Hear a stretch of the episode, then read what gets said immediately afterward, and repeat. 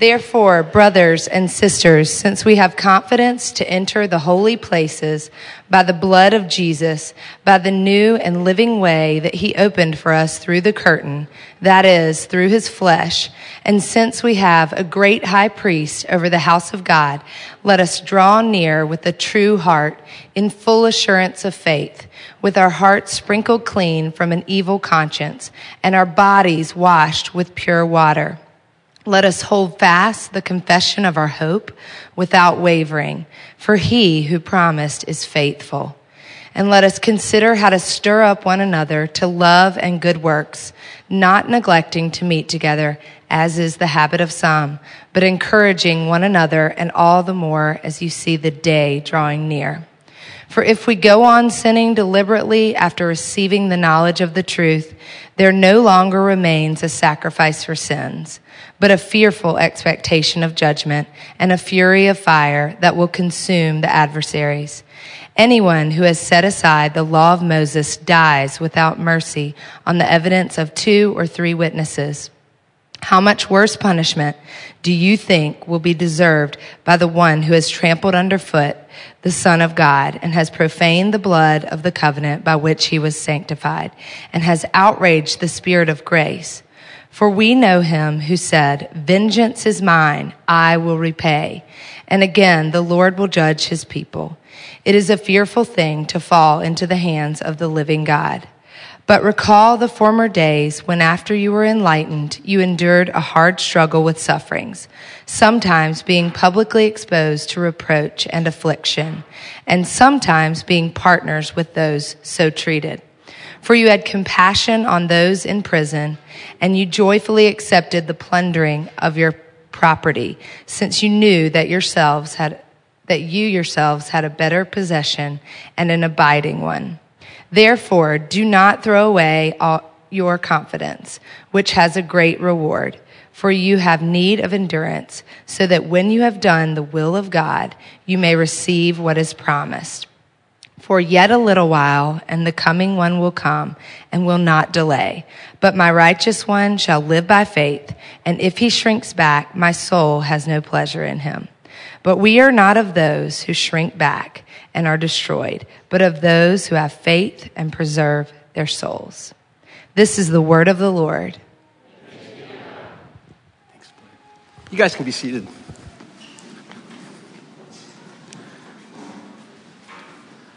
Beloved, there's uh, my opinion, there's your opinion, and then there's the very Word of God which Blair just read to us. We should ask that He would teach us.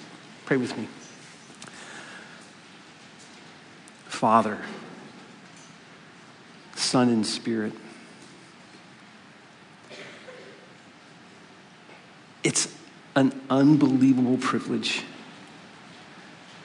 to hear your word. That you would that you would want to know us. That you would want us to know you. That you would make a way for us through Jesus Christ. To call you Father, brother. Thank you for your word, even when it says things that are hard to hear. We pray that you would give us ears this morning to hear your word. We pray this in Christ's name. Amen. Well, good morning again. My name is Jeff Wilkins, and I'm one of the pastors here along with Mitchell Carter. And if you're visiting with us, we are really thankful uh, that you're with us today. Uh, we are working our way through what some have called a pastoral sermonic letter the letter of Hebrews. We don't know a whole lot about the person who wrote the letter or the people who heard the letter. We don't know their names. We don't even know where uh, they lived. But what we do know is this that this pastor loves his congregation. He loves his congregation and he is deeply concerned for his congregation. He's concerned for them because they're beginning to waver. They're beginning to sort of waffle in their faith. uh, for a number of reasons, some of which we see in verses 32 and 33.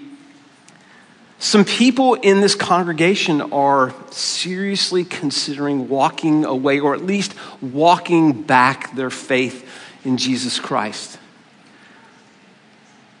Some people, they're afraid that they're going to suffer persecution. There was persecution in the past, and it looks like there might be persecution in the future. Some people are afraid of losing face with family and friends, coworkers and neighbors. Some people are discouraged. Things just don't seem to be working the way you would expect. Some people have, have stalled out in their faith. Some people are bored. Some people are, are beginning to ask the question if Jesus really is who he said he is, if he is king, if he is ruling and reigning over all of creation, why is my life so hard? They're struggling, like I would expect many of us. The overarching message, the message that we hear over and over and over in this letter is don't give up. Don't quit. Don't walk away. Don't get comfortable with your complacency. Don't give in to apathy. Don't drift away, but instead press on. Persevere. Endure. That's the message of Hebrews. Now, this morning we come to a, a place in the text that is a, uh, I, I guess what you would call it is a, is a transition point. For 10 chapters, the author has been laying out in great detail the fact that, that Jesus is better than everything.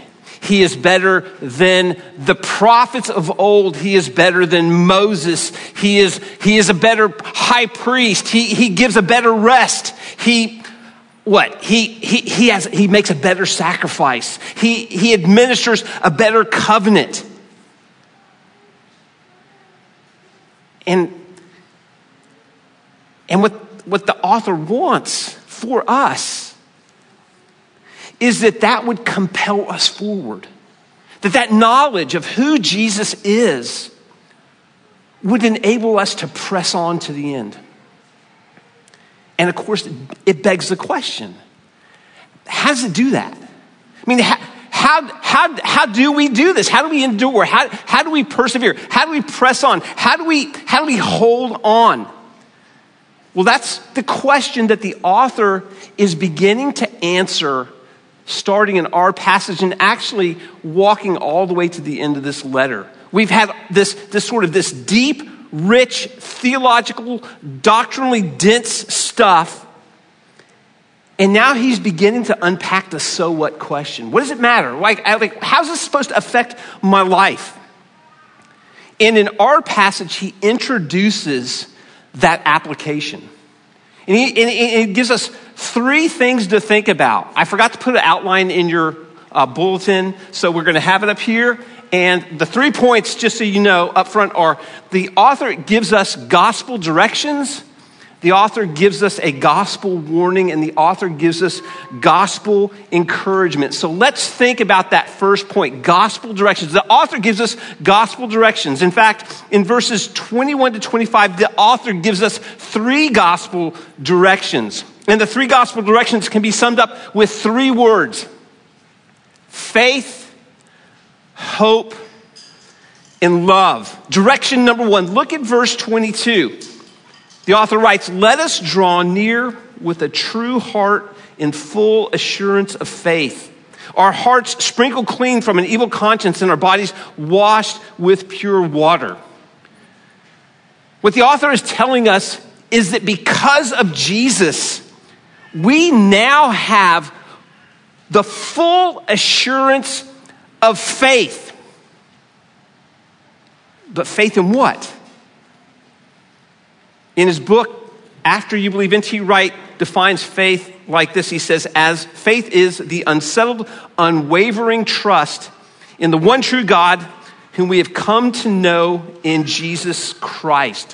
What have we come to know about the one true God in Jesus Christ? Well, the author sums up what we we've come to know in verses 19 to 21. He says that Jesus is our great high priest, who is also our perfect sacrifice. That Jesus Christ sacrificed himself, that he poured out his blood, that he was nailed to a cross so that we, with our spiritually skinned knees and bruised elbows, might have unfettered access to God. What the author is telling us is that through the blood of Jesus, through his high priestly ministry, we now have the full assurance of faith that our sins have been separated from us as far as the east is from the west, that our sins have been thrown into the sea and that they will never be dredged up again. Or as the author puts it in verse 22, that our hearts have been sprinkled clean from an evil conscience and our bodies washed pure with water. What the author wants us to know and believe is that there is therefore now no condemnation for those who are in Christ Jesus.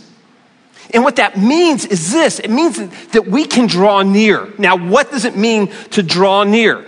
Well, in the context of our passage, to draw near means to worship. To draw near means to taste and see that God is good. To draw near is to gaze upon the beauty of the Lord. Why is the author's first direction for us to worship? Well, because worship is both the fire and the fruit of faith. Worship of the living God reorders the loves of our hearts. Worship before the throne of grace recalibrates our hearts. Worship remagnetizes our hearts. And the author of Hebrews is saying that if we're going to endure to the end, we need to stoke the fires of faith in our hearts and in our lives through worship, through public worship and private worship. Worship by yourself and worship with other people. But here's the question what does worship have to do with endurance? Like, why is worship important for endurance? Well, think about this. The Apostle Paul is sitting in a prison cell. He is literally chained to a Roman guard things are not going well. He actually doesn't know if he is going to live or die, and yet he writes these words, these words that are astounding. He says, For me to live is Christ, and to die is gain. Can you say that? The Apostle Paul, he, he doesn't have a death wish. He is not mentally imbalanced. Rather, he has tasted and seen the Lord. He has gazed upon his beauty. And, and his, his life has been transformed. That, that is the fruit of worship. For me, to live is Christ, to die is gain. That, it, it's, it's a life of fearlessness. Can you imagine what it would be like to walk through life unafraid? I would love to be able to walk up here on stage and have no fear. That is a life of faith. That is, this is a life, this is what worship does. There's, there's fearlessness, there's freedom. This is the faith that will see you through to the end. Direction one for us is, is to cultivate a full assurance of faith through worship.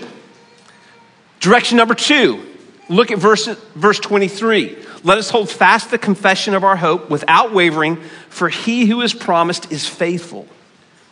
What, what is hope? It's, it's, it's not what we typically think. It's not just wishful thinking. In, in Scripture, it's, it's, it's certainties. N.T. Wright, again, to quote N.T. Wright, he says, Hope is the settled, unwavering confidence that God will not leave us or forsake us, but will always have more in store for us than we could think or ask. And here's the thing hope presupposes something, doesn't it? It presupposes that our salvation has not yet fully been realized. The best is yet to come. And what that means is that if faith leads to worship, hope calls us to wait. And that's incredibly important to know because we live in this valley between two peaks, two mountains. On the one hand, we have a mountain that represents the life, death, resurrection, and ascension of Jesus. And on the other hand, we have another mountain, a mountain that represents the return of Jesus when he will come and he will make all things new, when we will see him face to face and we will finally and fully be freed from the consequences of sin, when we will finally and fully be free, we will be free to be what we were created to be. But right now, we live in the valley. And living in the valley can be hard, can it? You know it can be hard. We see the brokenness and the pain and the sadness and the hurt and the suffering and the oppression. We see wrong seemingly triumphing over what is right, and there is death all around. Living in the valley is hard. Living in the valley is hard because if we're honest, we see our brokenness. We see our sin. We see, we, we, we, we feel pain. We, we see the suffering that we experience and the suffering that we inflict on other people. We see sin. As the Apostle Paul says in Romans 7 Wretched man that I am, who will deliver me from this body of sin? Do you, do you ever feel like that? That is life in the valley. No doubt, like many of us in this room this morning, that's how at least some people who first read this letter felt. And here's the thing the author wants to encourage them. And he wants to encourage us. Look at what he says at the end of verse 23. He says, Let us hold fast to the confession of our hope without wavering, for he who promised is faithful. What is your source of hope as you walk through the valley? What is the confession of your hope? The author of Hebrews, he's saying, hey, it's not you. It's not your strength. It's not your faithfulness. It's not how hard you try. It's not your moral performance.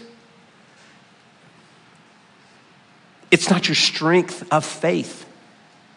Rather, it is the faithfulness of God. What the author is saying here is that we will persevere to the end, not because of our power, not because of our efforts, but because God keeps us and God keeps his promises. God does not abandon his children. God has proven faithful to his promises throughout scripture. Jesus affirmed the Father, Father's faithfulness in John 6 37 All that the Father gives me will come to me, and whoever comes to me, I will never cast out. In John 10, Jesus says that no one comes, no one who comes to me can ever be snatched away from my hand. This is our hope as we walk through the valley. And our direction is to wait. To wait with patience and to wait with confidence.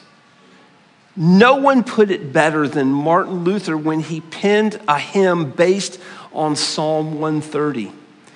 He said this He said, Therefore, my trust is in the Lord and not in mine own merit.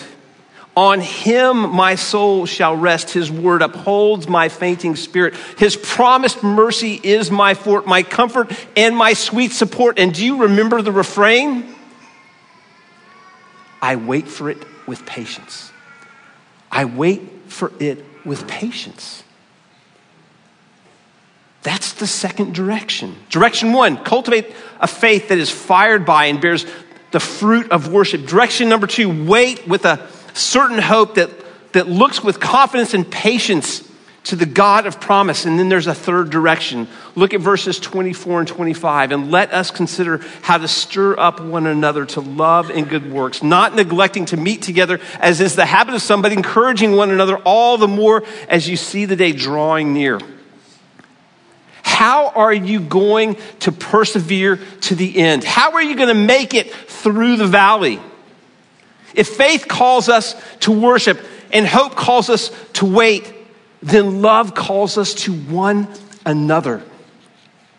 Here's what the author is saying if we want to persevere to the end, we need one another. We aren't going to make it by ourselves. And that makes sense if you think about it how does, how does, how are, how are, how is the church, how are Christians described? What are the images that we see over and over in the Bible? Well, we see the image of the body of Christ, right? We see the bride of Christ. We see the household of God. We see the holy temple to the Lord, a dwelling place of God by the Spirit. We're almost never referred to individually, but as a body. What the author of Hebrews is saying is that we cannot and we will not have confidence in the full assurance of faith apart from the church. I remember as a campus minister, I would meet with students and ask them how they were doing and, and oftentimes a student would say man i'm just i'm just not i'm just not doing i'm just not doing really great i'm not i'm not i don't feel close to the lord whatever and one of the first questions I'd always ask is Have you found a body to plug into? Have you found the church? Have you, are, are, you, are you taking advantage of the means of grace that God has given us where He's promised to meet us? Quite often, the answer was no. It's because you can't have confidence. You, you won't have the full assurance of faith without the body of Christ. And more importantly, we cannot and we will not endure to the end without the body of Christ. Beloved, God in His generosity and His grace has given us each other to encourage one another, to stir up one another. I need you to speak into my life. When you see me walking away, when you see me wandering, when you see me wavering, I need you to call me out and call me back. When you see me doubting, I need you to encourage me. God has gifted you, and he has, he has gifted me, and He's gifted us with different gifts for each other. We need one another, and we will not make it to the end without one another. What the author of Hebrews is saying here is that if we're going to persevere to the end, we must be connected to one another, like a hand is to an arm. What the author of Hebrews is, yeah, that, w- that we need to worship together here and in our homes. We need to pray with and for one another. We need to do life together. We need to encourage one another. We need to hold one another accountable. And that all sounds great, doesn't it? I mean, we're all about community. We love community. But community's hard. It, it just is. Because it's made up of people like us who are selfish sinners. I want your friendship. I don't want you to call me out. I need you to call me out. How, how will you endure to the end? How will I endure to the end? It is as together we look away from ourselves and look to God in the face of Jesus calling each other to faith in the finished work of Christ, reminding each other of our hope in the God of promise. The author of Hebrews wants to encourage you, folks. He wants you to press on, to persevere, to endure to the end. And at least in my opinion, what he said so far is pretty encouraging. Um, It's, it's even helpful, kind of practical, something that you don't always find when you read your Bible. But then we come to verses 26 to 31, which is nothing less than a gospel warning. You've got, you've got to ask two questions when you think about these verses. Question one What in the world is the author talking about? I mean, what does it mean if we go on sinning deliberately after receiving the knowledge of the truth? There is no longer a remaining sacrifice for sins, but a fearful judgment and a fury of fire that will consume the adversaries. These are terrifying words. What do they mean? What, what, what's he talking about? Some, some of us struggle with the same sin over and over and over and over again. And this, this warning makes you wonder, doesn't it? Have, have I moved outside of the reach of God's grace? Who among us can say, I've never knowingly sinned? I can't. These words, they're hard to wrap your mind around. We're not the first people to struggle with these words. In fact, in the early church, some people put off being baptized until right before they died because they believed that what these words meant was that there was no forgiveness for sins committed once a person was baptized. So they would wait till they were just about to die and then they would get baptized. But I, I think they were wrong. Think, think for a minute about our assurance of pardon. 1 John chapter 1, particularly verses 8 and 9. If we say we have no sin, we deceive ourselves and the truth is not in us. If we confess our sins, he is faithful and he is just to forgive us our sins and to purify us from all unrighteousness. And then John goes on to say that he's not writing this just so that we can go on sinning like it's no big deal. But he says this But if anyone does sin, we have an advocate with the Father, Jesus Christ the righteous. What does that mean? Well, there's a, there's a principle of interpretation that I think is very helpful here, and that is this Scripture interprets Scripture, and the clear passages interpret the less clear passages. The clearer passages interpret the, the, the, the, more difficult passage. And John is very, very clear. If we say we have not sinned, we, we make God out to be a liar. So, what is the author of Hebrews talking about? What the author of Hebrews is, is talking about is not those of you who struggle with sin. The very fact that you struggle with sin rather than being content in your sin or complacent about your sin is evidence of the presence and power of the redeeming grace of God in your life. There are those of you who have tender consciences and you're tormented by, by sin. Why, why do I keep doing this? Beloved, that, that's a sign that God is at work.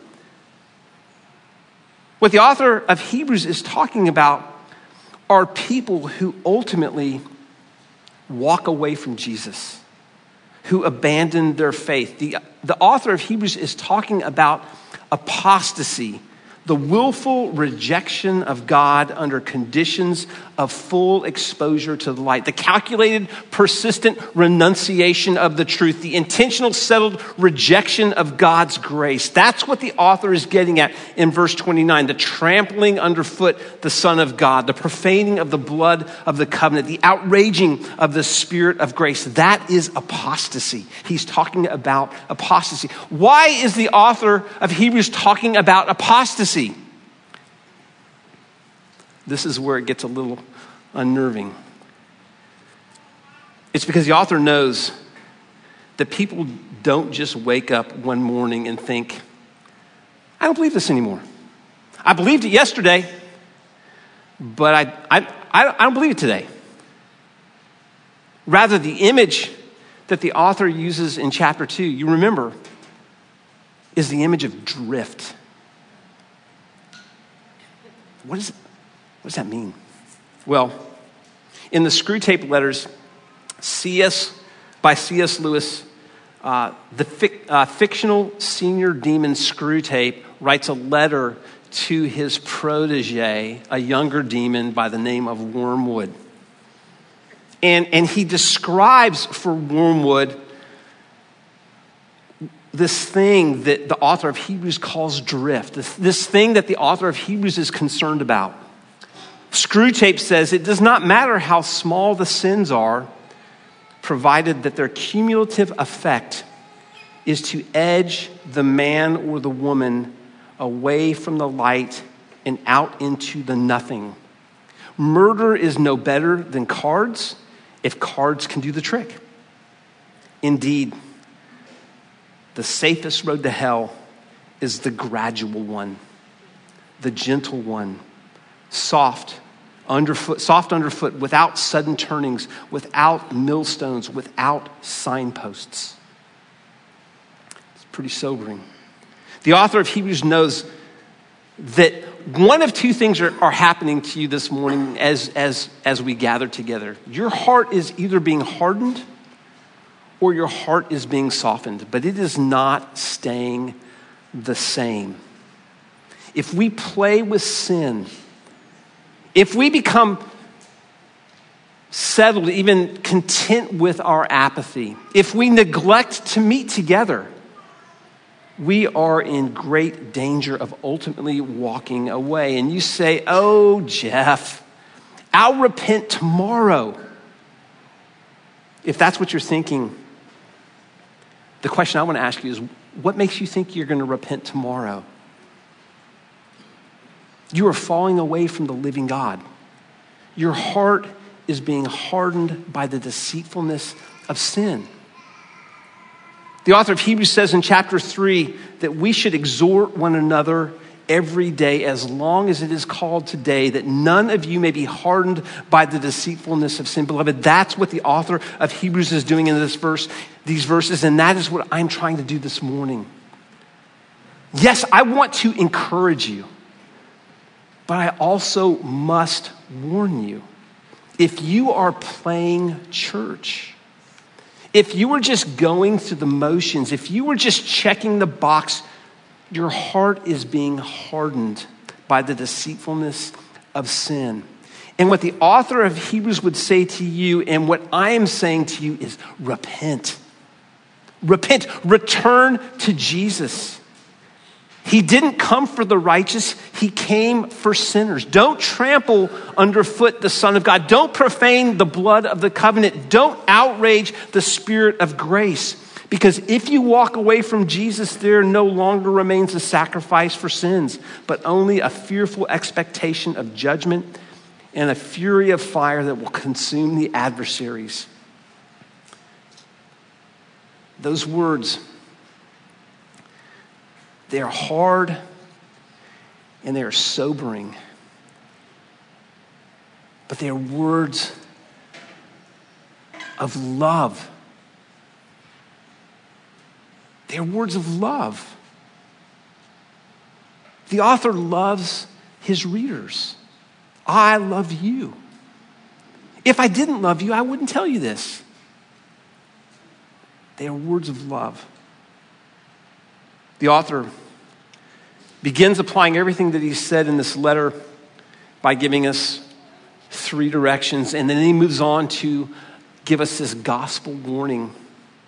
But he doesn't want to leave us with a sword hanging over our heads because he knows that while fear has its place in alerting us to the deceitfulness of sin and spotlighting its danger, it is God's kindness that leads us to repentance. It is his initiating love that draws us to himself in repentance and faith. And so he concludes with gospel encouragement in verses 32 through 36, the author says to his readers, and he says to us, Look at your life. And particularly, look back over your life as a follower of Christ. Think back to those times in your life when you did things that you know you would have never done if the Spirit of God weren't at work in your hearts and your life. I, I, there's one, there's one moment, I mean, there's lots of moments, I hope, but there's one moment in my life that I can totally remember that. I'm in my fifth year of seminary at Westminster Seminary. Kathy's about nine months pregnant, and I find out that they're offering a new major, a new Master's of Divinity. It was going to be a Master's of Divinity in counseling, and it would only take another year. So I go to Kathy and I say to Kathy, Hey, Kathy, let's, let's stick around for a sixth year and let me do this Master's of Divinity in counseling. And she begins to sort of vibrate, you know. Uh, now, normally, what I would do is I would say, Kathy, you're cramping my ministry style. Like, dude, I'm way more spiritual than come on. I mean, this is this is for the good of the church. This is this is this is my calling. You're, you're getting in the way of ministry. That's what I would normally do. But God, by His grace, I don't know how it happened. Well, God, by His grace, she she starts vibrating, and I just go, okay. It seems like a ridiculous example, but it is. It. I, I'm telling you, to me, that's proof that God is at work in my life? Where, is, where, where do you see the work of God in your life? You see, when the author of, of Hebrews tells us to look back over our lives, he's actually not wanting us to see ourselves. He's wanting us to see where God has put his fingers on us, where God has worked in our lives. Because, because he knows we will be encouraged, or at least he, he, he, he wants us to be encouraged. How, how is that encouraging to look back? How is it encourage, encouraging for me to look back and, and think about that conversation with Kathy at seminary? Well, it's because I know from what the Bible teaches that God never starts something that he doesn't finish. The Apostle Paul put it like this in Philippians 6 I am sure of this that he who began a good work in you will bring it to completion at the day of Jesus Christ. If God has started a work in you, beloved, he will not leave you. He will not forsake you. He will complete the good work that He has begun in you. It is because of God's faithfulness to complete what he has begun that the author of Hebrews can say in verse 39 we are but we are not of those who shrink back and are destroyed but of those who have faith and preserve their souls gospel directions gospel warning gospel encouragement my guess would be that some of you might be thinking but jeff i I don't see any fingerprints. I don't, I don't see the fingerprints of God in my life. Friend, what I would say to you is that Jesus didn't come for the righteous, He came for sinners. Hear and respond to His invitation to you, beautifully expressed in the words of William Gadsby. Come just as thou art with thy woe. Fall down at the feet of the Lamb. He will not, he cannot say go, but surely will take out thy stain. A fountain is opened for sin, and thousands its virtues have proved. He'll take thee and plunge thee therein and wash thee from filth in his blood. It's an invitation wherever you are today, He calls you to Himself. He says, Turn back, come to me, and I will give you rest. Let's pray. Father, thank you for your word. Thank you for your grace. Thank you for forgiveness. Thank you for your faithfulness. That that you will complete the good work that you've begun in us. We love you, and we want to love you more. We believe. Help us overcome our unbelief. We pray all this in Christ's name. Amen.